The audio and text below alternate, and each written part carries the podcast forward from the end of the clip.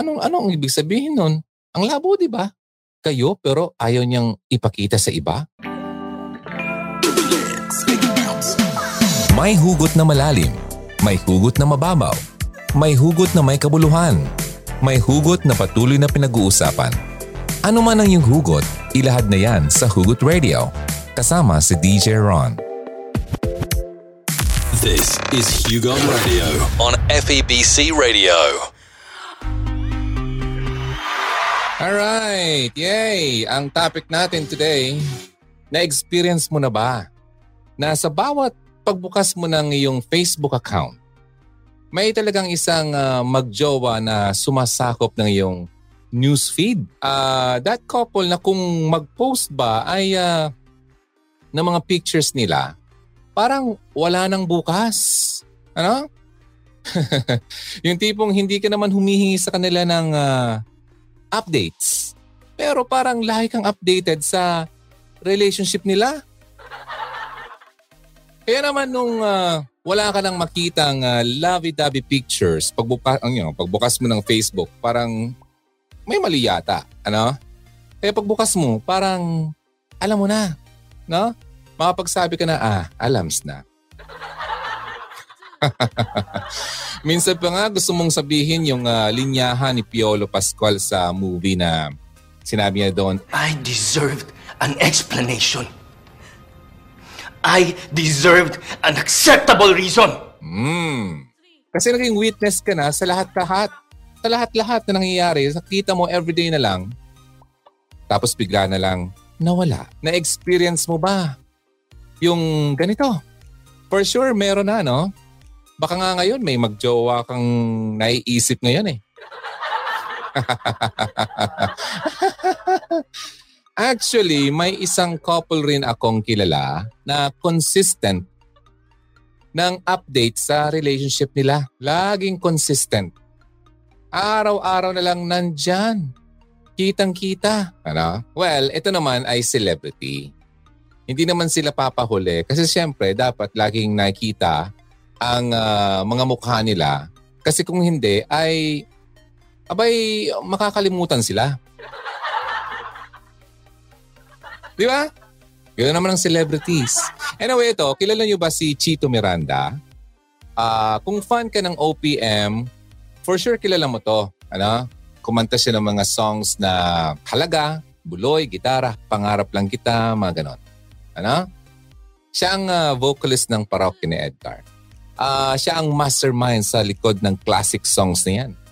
So going back kay uh, Chito, itong si Chito ay married na to kay Neri. Neri Miranda.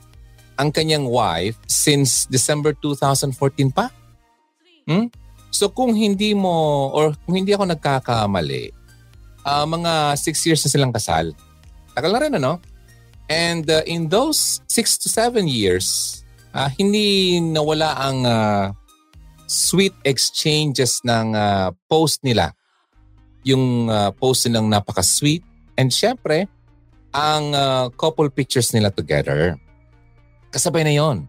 May isang post nga si Chito noong uh, third uh, wedding anniversary nila. It's a long sweet message para sa kanyang asawa to celebrate her as uh, a wife or his wife. Ano? Ito ay uh, nagtapos ng uh, basta, thank you, Mrs. Miranda. Something like that. Mahal na mahal kita. Hindi lang yan. Last December 2020, sa kanilang 6th wedding anniversary, nagkaroon naman ulit ng exchange of heartfelt messages sa pagitan ng dalawa. Sa post ni Neri, sabi niya na si Chito ang klase ng uh, dream husband that every woman could wish for. Max na naman. Sa post naman ni Chito, para naman sa kanya ay naka-jackpot siya to have Neri as his wife. Wow naman! Oh, sigurado marami namang nakikilig dyan. Ngayon na napapasana all. Ano? Sana all pinagmamalaki sa social media. Sana all proud. Teka lang ha. Makinig muna kasi may chika ako. Isa naman talaga ang uh, mag-couple na ito, sina Chito at Neri. Sa mga, isa lang sila sa mga kinagigiliwang mga celebrity couple sa local show business natin. Hmm? Kaya lang, may recent na naganap sa dalawang ito. Good and bad news. Doon muna tayo sa hindi maganda. Bad news, nag-post yung dalawa ng cryptic posts na sa kanilang uh, Instagram na para bang nagpapahiwatig na may dumadaan sila sa isang malubak na daan sa kanilang relasyon. Ano? Hanggang sa may nangyaring hindi inaasahan ng fans nila. Itong July 30 lang, sa mga hindi nakakaalam, ipinatulfo ni Chito itong kanyang asawa. Ay grabe talaga, no? Pero dito po papasok yung good news. Ano? For marketing strategy lang naman pala ito, yung mga post nila ng ano, isang fabric conditioner. Kaya para sa mga fans ng couple na ito, no need to worry kasi stable naman talaga and going strong ang relationship ni Nachito at Neri. Oy, pasok ko lang itong kwentong to. Alam mo to si Chito, napaka doon ko nakita kung gaano ang ang ugali nitong uh, taong ito. One time nung nag-concert sila dito sa Albay. Uh, gabi na yan eh. Uh, after ng concert siguro mga 11 or 12 na sa mga ganun. Eh, uwi na. Tapos uh, kumain sila. Kumain kami ng uh, bago umuwi sa isang sa isang diner. Uh, tapos naabutan namin yung grupo doon. Aba, syempre kami naman yung mga fans sabi ko, ano na, pa-picture tayo. Sabi naman ng ano, kaibigan ko, ikaw na, ikaw na. Eh, nahiya ako eh. Sabi, uh, sabi oh, sige na, ako na nga. Sabi, sabi ko, uh, sabi ko, ang, uh, sa Chito, pwede po bang ano, pa-picture po kami. Sabi ba naman ni Chito, ay, ay, ay, ay, ay lahat kayo, tingin kayo sa camera. Di ba?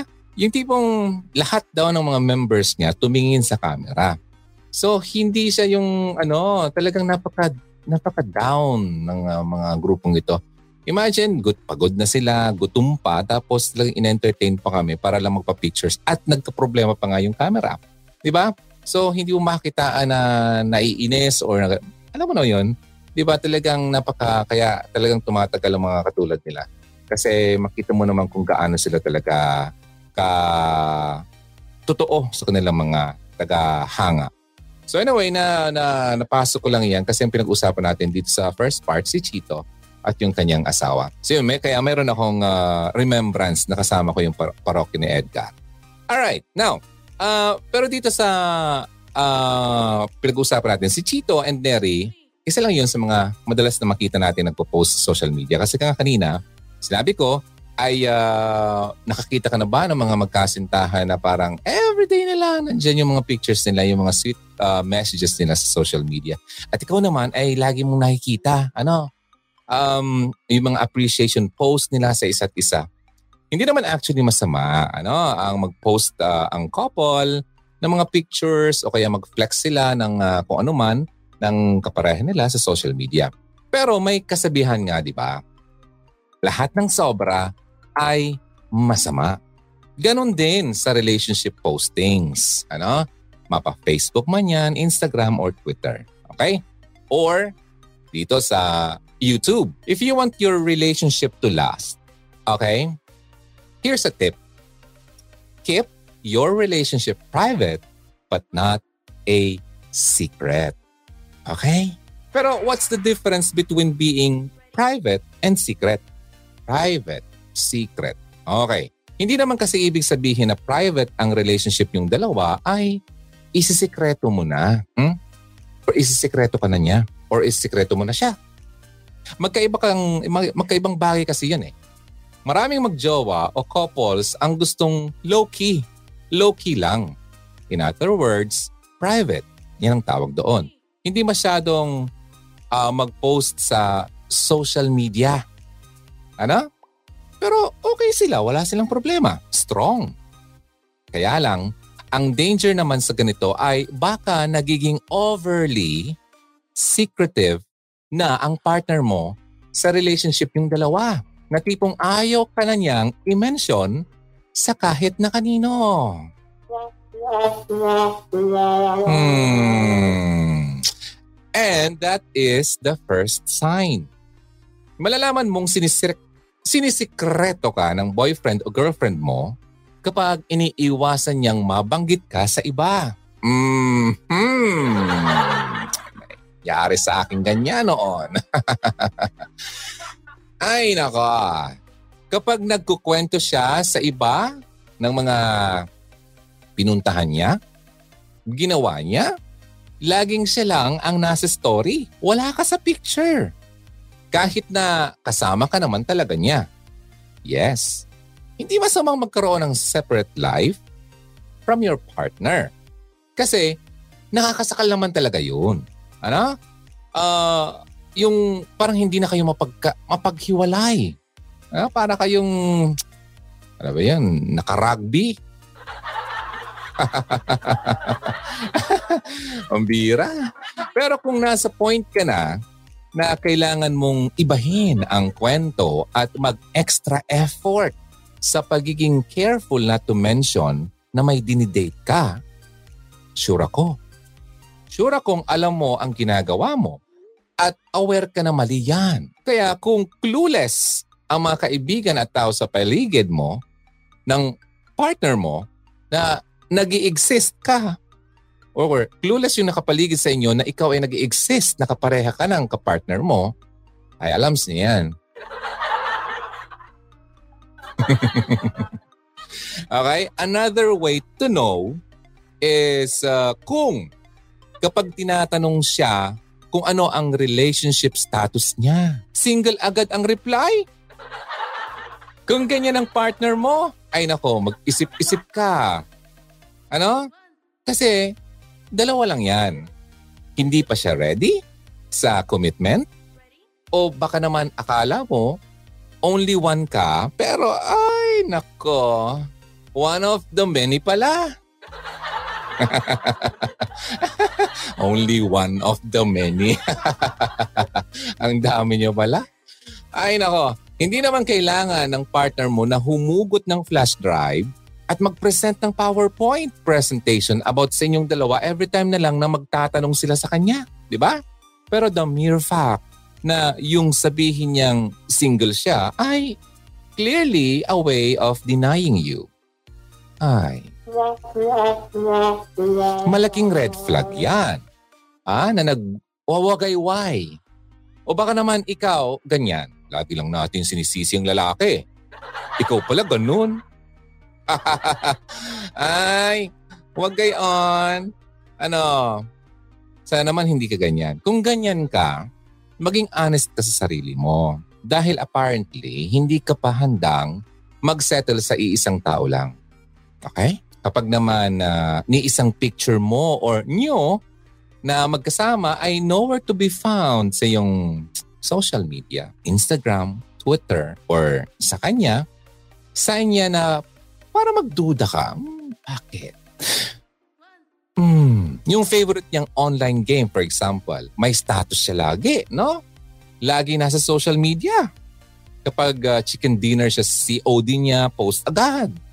Pero para sa iyo, biglang walang space para sa newsfeed niya. Hmm, bakit kaya? Well, hindi naman talaga lahat sinishare ang buhay, di ba? Sa social media. Katulad ko, sa totoo, hindi ako ganoon. Noon, mm Kaya lang nung natuto na, ay, um, nag-isip na. Okay? So, ayun na. Hindi naman talaga dapat, or hindi naman talaga lahat sinishare sa social media. Ang topic natin dito ay keeping it private but not a secret. So meaning, somehow may idea yung tao. Ano? So understandable naman kung hindi lagi-lagi. Kung nag-usap at nagkasundo na kayong dalawa na walang flexing na magaganap, expected na talaga yan. Sa totoo, ako, mas go ako dito. Kung sakali man, mag-uusap kami na hindi, huwag masyado. Okay? Nga pala, thank you kay Woman of God for, uh, ano to, super chat. Maraming salamat. Shout out to you. Sa iba, mamaya ko na uh, i-shout out. Ha? Now, so sabi ko nga, kung nag-usap na kayo, nagkasundo na kayong dalawa na walang flexing na mangyayari, well, expected mo na dapat yan. Pero kung wala namang ganong agreement na nangyari sa inyong dalawa, kahit isang my day lang, ay hindi niya kayang gawin. Hmm, medyo weird na yan. Kasi parang ang lumalabas, ayaw niyang malaman ng iba na nagde-date kayong dalawa. Hmm. So, pangatlo yon. Pang-apat. Fourth, out of the 10 signs, ay ang dami. ang dami. Ah, yung kung sinisikreto ka ng partner mo is wala ni isa man lang sa social circle niya, mapa-friends, family man yan, ang nakakakilala sa'yo. Ala eh, grabe naman to. Kung nagde-date na kayo ng isang taon pero hindi mo pa rin nakikita face to face o kahit video call man lang ang kaibigan niya o pamilya niya. Hmm, bakit kaya hindi? Naku, ganyan ka ba? Sino bang dito ganyan? Nakaka... Ay, nako. Kahit hindi man lang ipakita na oh, ganyan, ay pambihira naman yon. Kung long distance relationship kayo, siguro pa pwede pa, no? Pero kung normal na magjowa naman kayo at nakikita naman kayo casually, hindi ba medyo weird at suspicious? Kung sa tagal ng relationship niyo ay ilag pa rin yung partner mo na makita mo ang taong malapit sa puso niya, napapaisip ka no?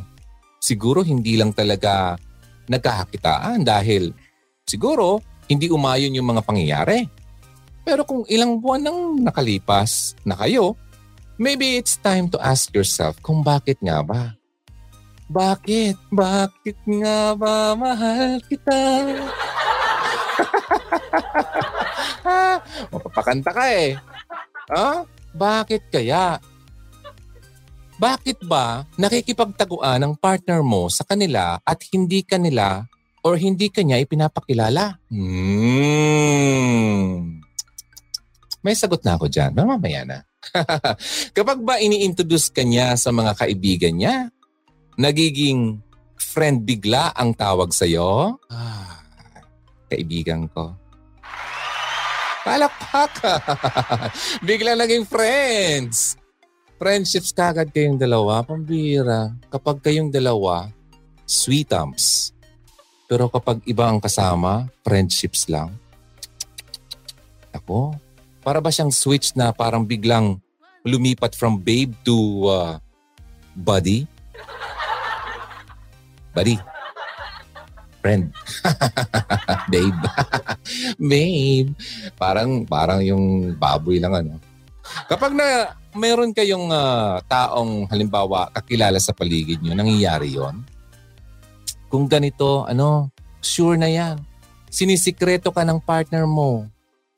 Ay. Ito pa, nangyari to sa akin kasi. Okay lang naman siya makipagkita sa akin. Pero, siya ang pipili ng lugar. Siya pipili ng lugar. Aba, pambira, hindi pwede doon. Ah, ayoko doon sa mall na yon. Ah, ay, ang pangit doon. doon pala sila nagde-date. ah, loko-loko yung babaeng to. Pambira. Kababae. Ako naman kasi sobrang bait. Ah. ah, anyway, kapag ganyan sinisikreto ka ng partner mo, alam mo, huwag mong i-justify na baka nahihiya lang siya at hindi pa siya ready.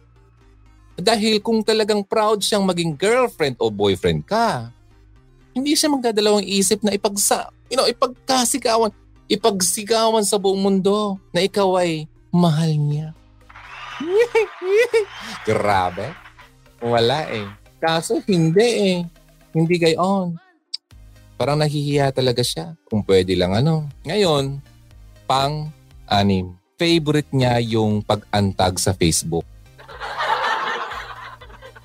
Every time na itag mo siya sa post, na-relate kayong dalawa.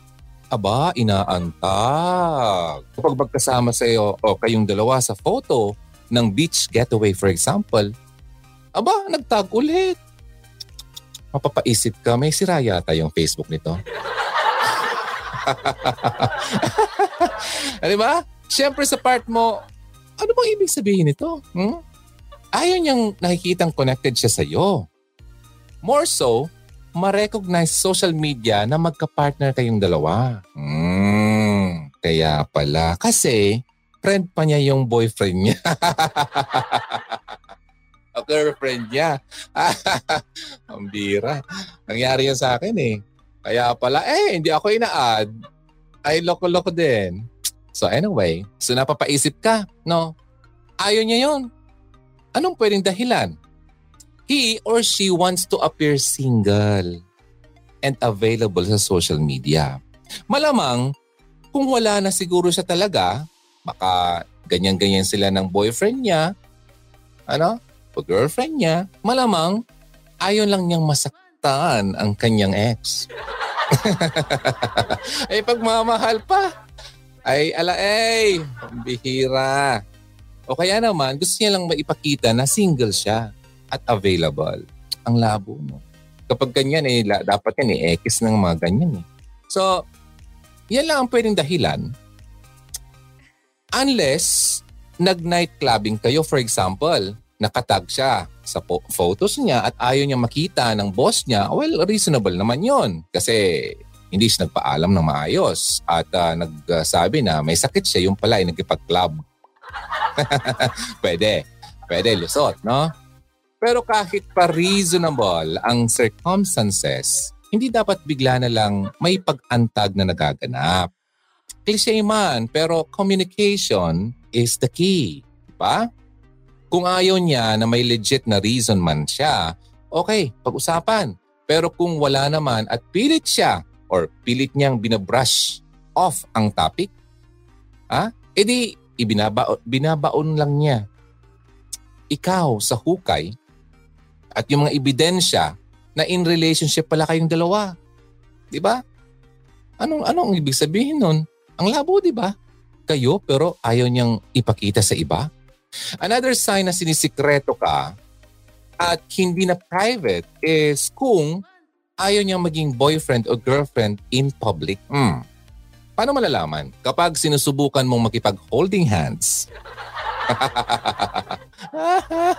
eh, pinupush ka. Wag. Minawag, minawagwag yung kamay eh. Ha? Iniiwas niya yung kamay niya. Umakbay ka, aalisin niya. Well, hindi naman kasi talaga lahat gustong clingy sa public. Pwede, pwede. Oo. Merong mga taong ayaw ng masyadong PDA or uh, Philippine Dental Association. Ay, hindi, mali. Public display of affection. Okay? Sa maraming tao. Well, understandable. Pwede, pwede. Pero sketchy na kapag ni isa man lang sa mga ganito ay wala kayong ginagawa. At parang, bro, ah, bro ka lang sa kanya na tratuhin ka kapag nasa labas. Ibig sabihin, ayaw niyang makipag-interact sa iyo in a way na malalaman ng public na more than friends kayong dalawa. Hmm, aray. Aray nako kay sakit naman ng ginawa mo. Ara! May nasasakta. okay. Sige, lastly, wala sa mga friends or family niya ang sure kung talaga bang in relationship ang status niya. Walang nakakaalam. Ha? May girlfriend ka? May boyfriend ka ba? Walang alam. Kahit nga mga low-key na tao, make it a point na maipakilala man lang ang partner nila kahit sila low-key. Pero ba't ang partner mo? Mukhang single pa rin sa mata ng iba. That only means hindi siya nag exert ng effort na ipakilala ka. Ah, ako yata more than a year ba ako nakilala yung mga...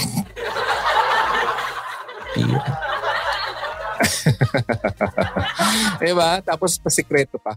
Okay, anyway. O baka dapat kang na talagang mag-isip-isip. Dahil mukhang forever ka nang magiging secret na sa buhay niya.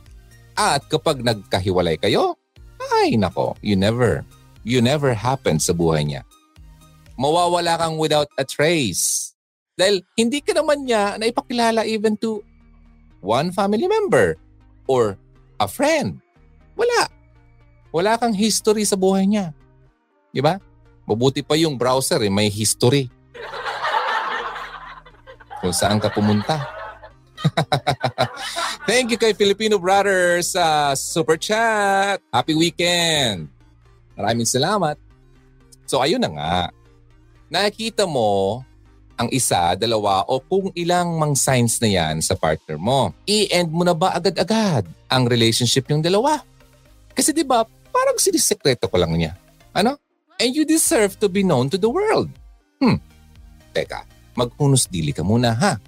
Pagkatapos mong ma-recognize yung mga signs, signs pa lang kasi yun eh, hindi hiwalayan ang susunod dyan. Confrontation muna. Okay? Kahit pa sobrang obvious na at yung signs na napag-usapan natin kanina, ang nagiging confrontation ng hinala mo, uh, I mean, confirmation ng mga hinala mo, wouldn't it be better na makonfirm mo muna ito mismo sa kanya? Okay? Kaya dapat may confrontation. Okay? Kaya naman, here's what you should do next. Number one, do not jump to conclusions. Eh di Jeron, para naman saan yung mga signs na sinabi mo kanina? Kung hindi pala magkukonclude. Those signs ay para magising ka at ma-recognize mo na there's something wrong. I mean, worth confirming. Worth confirming. May something na kailangan mong i-confirm. Kagaya nga ng sinabi ko kanina, maraming posibleng rason kung bakit parang gusto ng partner mo na maging tahimik tungkol sa relationship niyo. So wag agad mag-assume na it's something bad. Ano? The reason for their secrecy, for example, may, well, maybe something harmless naman talaga. And simple. For example, reserved at tahimik lang talaga siya yung kapareha mo. And hindi siya ready na i-share na gawing public yung private side ng buhay niya. Meron naman talaga ganun tao. Di ba? Meron talagang ganon.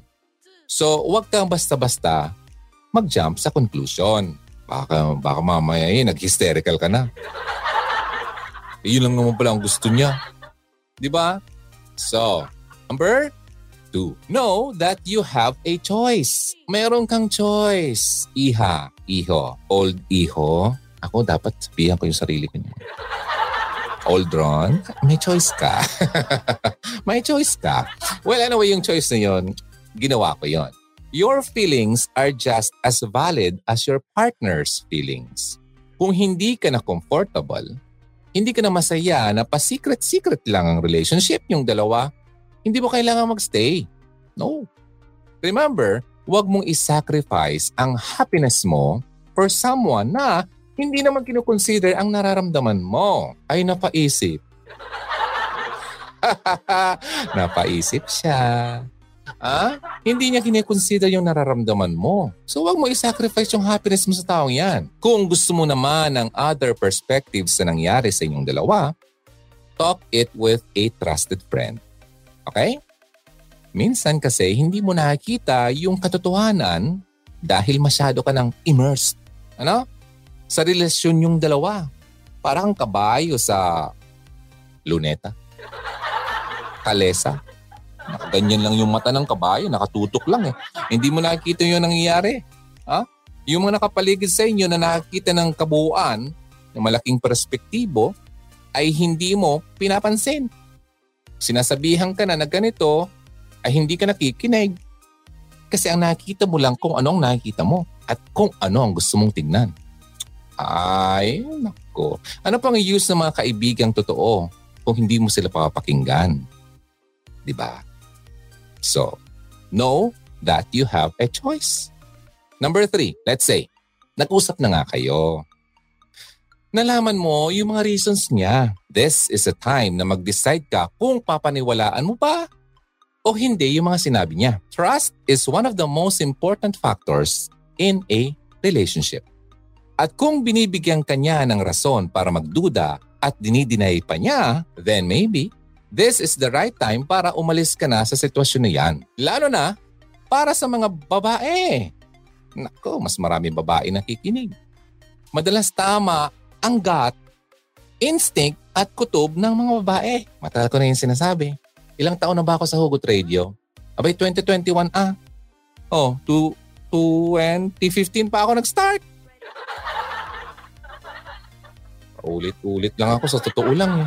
Pwede na ako mag-retire Ulitin niyo lang yung mga videos ko. Oo. Kaso hindi nakikinig. hindi ako pinapakinggan. Totoo lang. Sa totoo, naka, nalulungkot ako. Oo. Dinadaan-daan ko na lang sa patawa-tawa. Pero na, nalulungkot ako sa mga nakikita ko. So anyway, kung binibigyan ka niya ng rason para magduda at ni-deny, so yun ha, maybe that's the right time para umalis ka na dyan. Lalo na para sa mga babae. Kasi sabi ko nga, ay nako, alam niyo yan eh. Yung instant niyo eh, yung kutob niyo eh.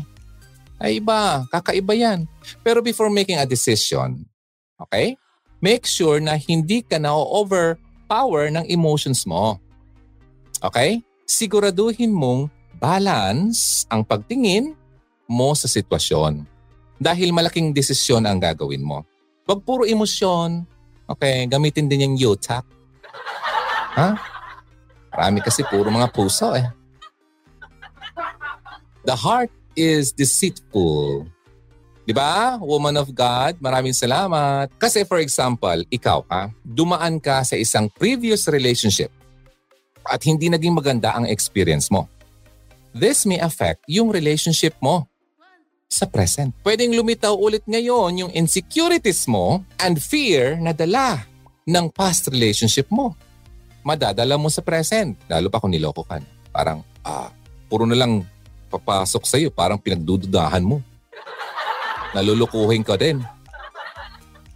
Lalo na para sa mga taong napagdaanan na yung sinisikreto sila na katulad ko it's expected na hanapin ulit nila yung mga signs na yon sa present partner nila. Kaya kung isa ka sa mga taong katulad nito, don't let these things affect your current relationship, maging ang mga desisyon na mga gagawin mo. Kaya nga, nang uh, sabi ko kanina, communication is the key.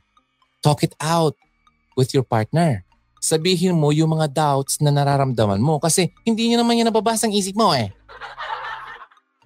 Dami ko sa dyan, nakala, binab... Huwag kayong, huwag kayong asta na naiintindihan kayo. Kailangan mong sabihin.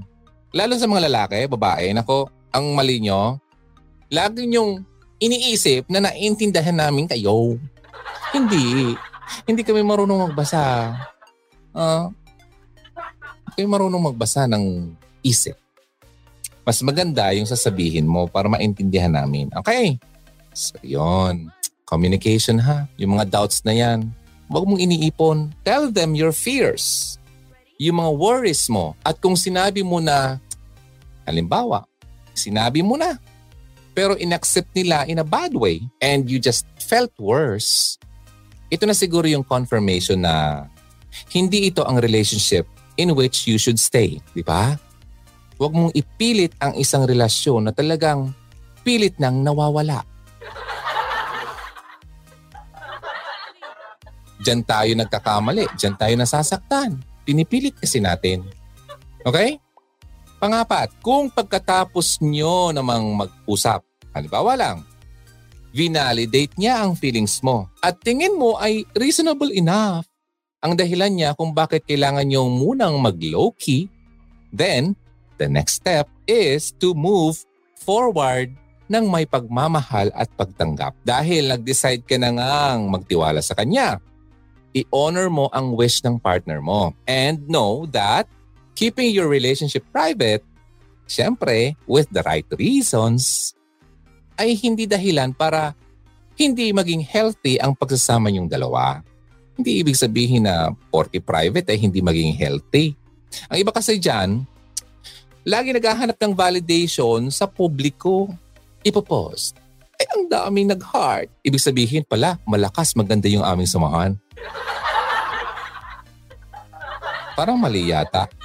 Hindi naman yun ang magsasabi doon na okay yung samahan nyo dahil doon sa mga reactions ng tao. Eh. Di ba? Kaya kapag sinabing private, low-key, at napag-usapan nyo, may right reasons, di ba? May dahilan pa naman din naman yun na maging healthy ang inyong samahan. Pero bago ka mag-decide na magtiwala, ay, ito na ha, at mag-push through sa relationship yung dalawa, ladies makinig, huwag maging marupok ha. Ang rupok. Ha? Masyado kasing marupok. Malay mo ba? Nako. Dahil baka kasi ganito yun. Naglalaro lang siya ng mga salita at minamanipulate ka lang niya. Magaling kami dyan. Ay. Lalo kapag ang lalaki nakita yung babae na talagang love na love siya, ay, nakko, madali kayong mapaikot. Iha, makinig sa iyong ama.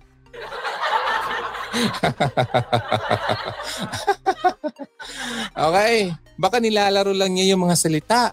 After niyang sabihin ang reasons niya, you don't have to decide in a snap, okay? Actually, mas mabuti kung pag-isipan mo muna, pag nilay-nilayan mo. Pray to God, Lord. Diba? Pray to God. Pray about it. Nabigyan ka ng wisdom on what to do. Pwede ka rin mag-consult sa mga taong trusted mo and God-led, di ba, ng mga tao.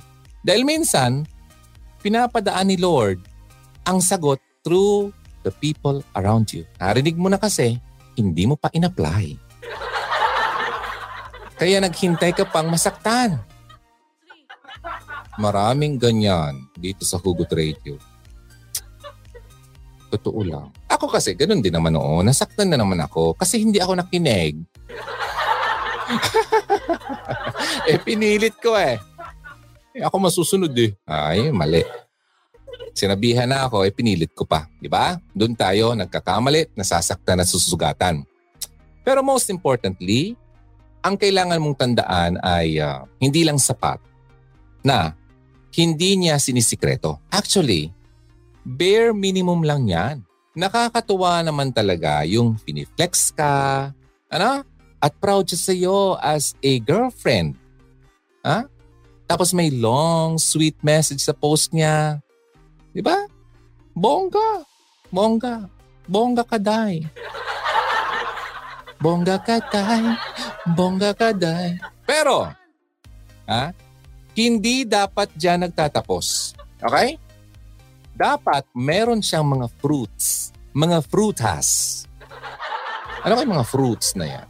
Ayan, papaya, santol, banana. Wait, speaking of banana, I have one banana here I'm gonna eat later.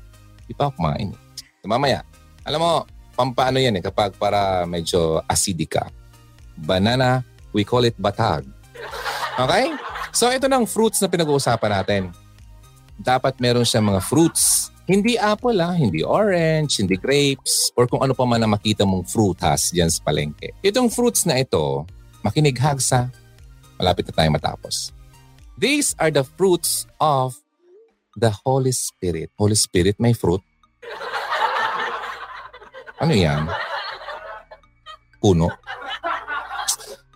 Alam mo, Hugs, ang main and one and only criteria, makinig ah, ng dapat mong hanapin sa future partner mo ay makikita sa Galatians 5:22 to 23. Kung saan may siyam na qualities na dapat mong tignan. Ha? Na dapat pasok sa checklists mo or sa checklist mo. Makinig ng mabuti sa mga sasabihin ko. The fruit of the Spirit is love, joy, peace, patience, kindness, goodness, faith, gentleness. Hindi yung sinasapa ka. Ha? Self-control, hindi yung sinusuntok ka. Ay, may nalungkot. Hindi pasok yung boyfriend. Against such things, there is no law. Well, basahin nyo na lang yung Galatians 5. Uh, ulitin ko. Love, joy, peace, kindness, patience, goodness, faithfulness, gentleness, self-control. Kung wala ni isa man lang dito, naku, tumakbo ka na. Pero alam mo, mas maganda, dapat to pasok to lahat eh. Hindi lang isa. Di ba? Kahit nga siya, pero binabatukan ka naman. Di ba? Sinusunto ka. Ha? Sinasampal-sampal ka. Hmm? Walang pasensya sa'yo. Di ba? Nako, kawawa ka naman. Walang self-control. Minumura ka kapag galit sa'yo. Kapag naano mo lang, natapik mo lang kasi nag-ML siya, namura ka na. Ano ba ba? Di ba? Lahat ng parang kropik ang bibig. Kung ganyan ang kapareha mo, Iha, hindi po yan pasok dito sa pinag-uusapan natin. Well, kung gusto mong ganyan ang... Kung gusto mo na wala dito yung kapareha mo, well, nasa iyo yan. Ha? Gusto mo bang yung parang laging natatahi yung bibig? Lagi kang may pasa dito sa mukha? Lagi kang may black eye? Di ba? Gusto mo ba yon? Ay, pag hindi nakuha yung gusto ay sasaktan ka. Alam mo ang iba, hindi naman physical yung sakit. Kalimitan, salita. Di ba? Ano naman? Diba? Ang kup, kup.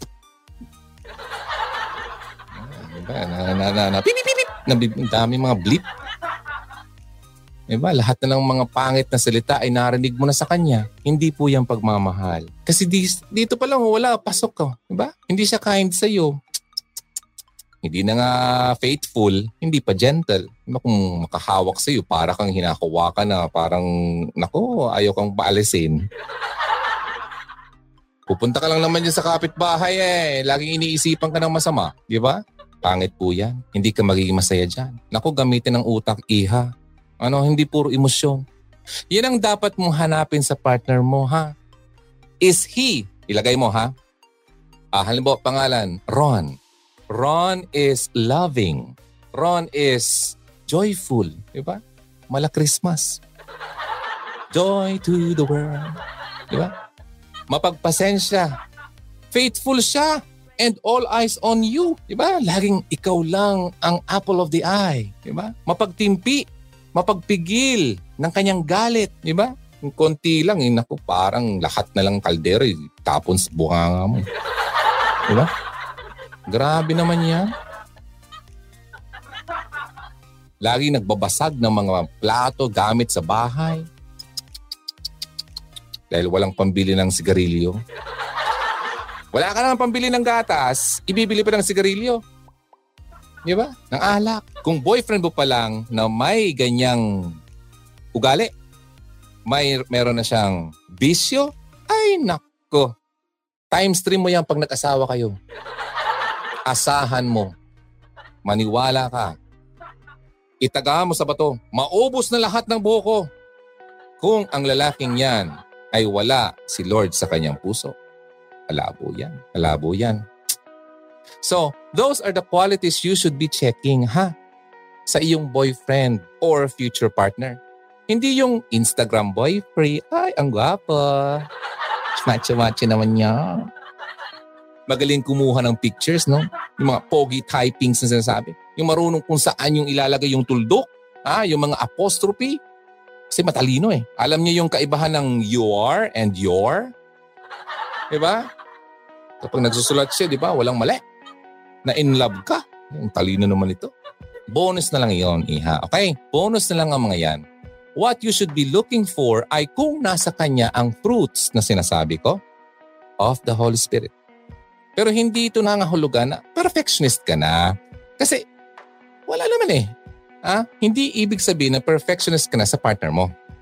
Dahil lahat naman tayo, piniperfect tayo sa image ni Lord araw-araw. Okay? Pero it is important na nag-strive ka naman. Ha? Or ang partner mo to have these qualities. Di ba? Kung ikaw lang lagi nag-strive, yung kapartner mo hindi, ay hindi kayo balanse. Dahil kung ang tao na nga, tao nga na piniling maging better at kalugod-lugod sa mata ni Lord ay nagkakamali, well, hindi excuse na masaktan ang damdamin mo. Paano pa kaya kung walang-wala ang qualities na to sa kanya? Diba? Yung tao na pinipili pa rin maging mabuti ay nagkakamali pa rin Di ba? How much more kung yung tao ay talagang wala yun. Wala yung mga qualities na yun. Ano pa kaya mangyayari doon? Isipin mo nga. So Hagsa, to close, choose your partner wisely. Hindi lang basta partner, kundi a partner that will be with you in being closer to God.